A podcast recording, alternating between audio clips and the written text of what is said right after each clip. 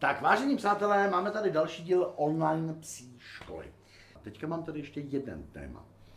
Máme celé to dítě je v pořádku, už mi 6-7 let, máme psa, kterým třeba Fenu, který je prostě taky, já nevím, 9 let nebo 8 let, má před sebou ještě krásný prostě život, plnohodnotný, jdeme tomu 6-7 let. A teďka jsme si řekli, hele, my bychom chtěli ještě jednoho pejska. A teďka přijde k tomu psovi, který má všecko zaběhnutý doma, všecko pod kontrolou. Mm. Přijde štěně. A může to být jakýkoliv druh. Prostě nový zvíře. Nemyslím myš nebo papouška, nemyslím kočku, myslím psa. Dejme tomu stejné velikosti, jako je tady Limpy. Helejte, tady máte zdáný příklad. Limpy byly tři roky a přišel sedmiměsíční fík a Limpy je opravdu dominantní. A taky si ho musela trošku zpracovat, občas si tak jako poškorpili a dopadlo to dobře. Dokonce spolu měli poměr, dopadlo to dobře, nic nebylo. Ehm, já se přiznám, že chvilku jsem se těšil, tak jsem šel za Honzu, Určíkem a říkám, Honzí, tak co, myslíš, že si, ne, tak jo, tak nedával jsem pozor prostě. Holce spojili, tak je to dospělý hafan, víš to, a mu říká, Martine, vidíš? Vidíš to, Martine? No vidím. Kolik jich tam je? Martine, tohleto, co vidíš? No vidím. Tak to je hovno. Ah, takže z toho nic nebylo. Já se vám omlouvám, ale musel jsem si to zahrát. Super, paráda. Prosím tě, dopadlo to dobře, nemáme ještě nějaká. Tady nejsou štěňátka, dopadlo to dobře. Jak, to, jak, jak, jak to udělat? Tak. Máme pětiletého psa, Fenu. Super, mám pětiletou pořizujeme. Fenu, vím, že je kontaktní s ostatníma Fenama, ano. neřeší to.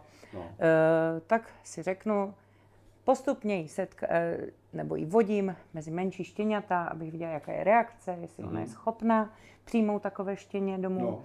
Když vím, že je to všechno v pořádku, tak prostě štěně přivedu domů.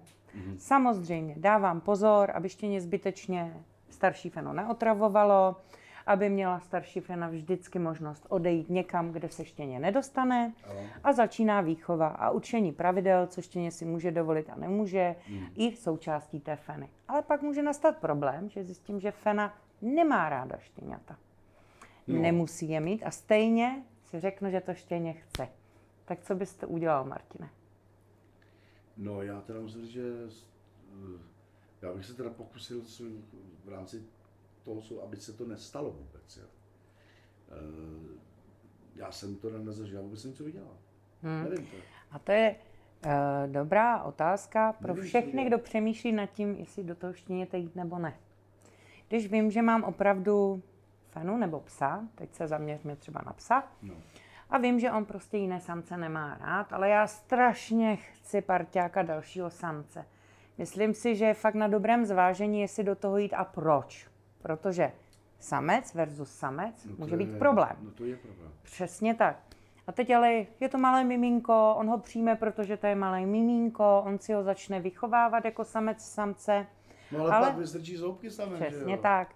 Začne doba puberty, dospívání a najednou z toho malého rozkošného štěňátka už je pumr a už si nenechá líbit všechno, tak jak se třeba vychovával od toho staršího samce no. a může docházet ke konfliktům. Jasně. Takže tady nad tím třeba zapřemýšlet. Přesně tak. Vím, že mám samce, který nemusí jiné samce, což je běžné u samců. Není dáno, že každý samec by měl vycházet s ostatníma Jasně. samcema. Jasně. To tak to, prostě nefunguje. Přesně tak. Jo ale můžu mít samce, který je schopný ve smečce fungovat s jiným samcem. Jo. Ale tam už je třeba opravdu dodržovat jasné pravidla a to minimalizovat, vyšší, minimalizovat přesně tak. Jo, já bych, já následky a důsledky. v podstatě uzavřel takovou otázkou, která bude možná do dalších dílů.